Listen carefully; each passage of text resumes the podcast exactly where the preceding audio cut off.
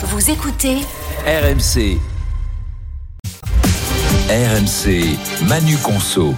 On a besoin de toi comme guide, Emmanuel, parce que Emmanuel Vargon, la présidente de la commission de régulation de l'énergie, veut mettre de l'ordre dans ce qu'elle appelle la jungle des fournisseurs d'électricité alternatifs. Oui, aujourd'hui, il y a 40% des Français qui sont clients de ces fournisseurs alternatifs d'électricité, c'est-à-dire tous ceux qui vous proposent de l'électricité en dehors de EDF et de son tarif euh, réglementé. Donc 40% et une quarantaine de fournisseurs alternatifs. Et depuis quelques mois, eh bien, euh, ces fournisseurs alternatifs multiplient les offres alléchantes par rapport aux tarifs réglementés euh, de EDF jusqu'à 25% euh, moins cher, en profitant évidemment évidemment de la baisse des prix de l'électricité sur les marchés de gros. Alors évidemment, ça séduit euh, la clientèle, sauf que euh, la Creux et euh, sa présidente Emmanuel Vargon bah, alertent en fait sur les abus qui peuvent se produire avec ces fournisseurs alternatifs d'électricité. Alors abus qui ne sont pas majoritaires, hein, loin de là, mmh. qui sont même très minoritaires.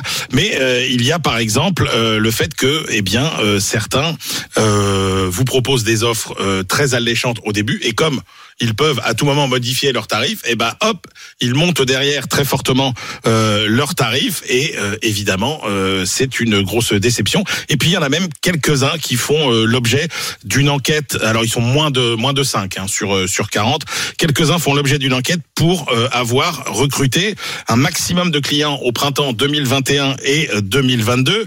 Et alors là, regardez bien leur leur système de de réflexion. En fait, quand vous aviez beaucoup de clients au printemps, ça vous permettait d'acheter une quantité importante d'électricité au tarif très avantageux du nucléaire proposé par EDF.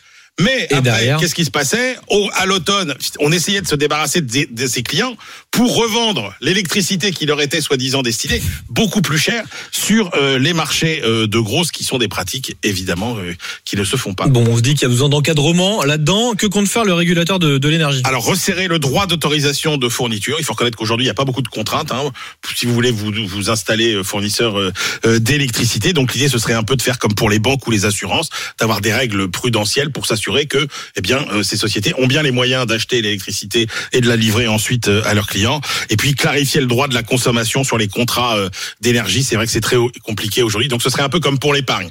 Il y aurait le contrat à prix fixe. C'est en gros c'est le livret A, mmh. sécurité absolue, pas de risque, mais vous payez sans doute forcément un peu plus cher. Après des prix indexés sur le tarif réglementé. Donc c'était des prix raisonnablement variables. Et puis si vous voulez bah finalement prendre des risques avec peut-être des prix très peu chers, mais le risque d'avoir des prix très chers, l'offre totalement euh, libre. Tout ça devrait figurer dans le projet de loi relatif à la souveraineté énergétique qui pourrait s'appliquer au mieux d'ici un an. On suivra ça évidemment. Merci beaucoup Emmanuel Lechier pour retrouver évidemment toutes tes chroniques en podcast sur l'appli RMC.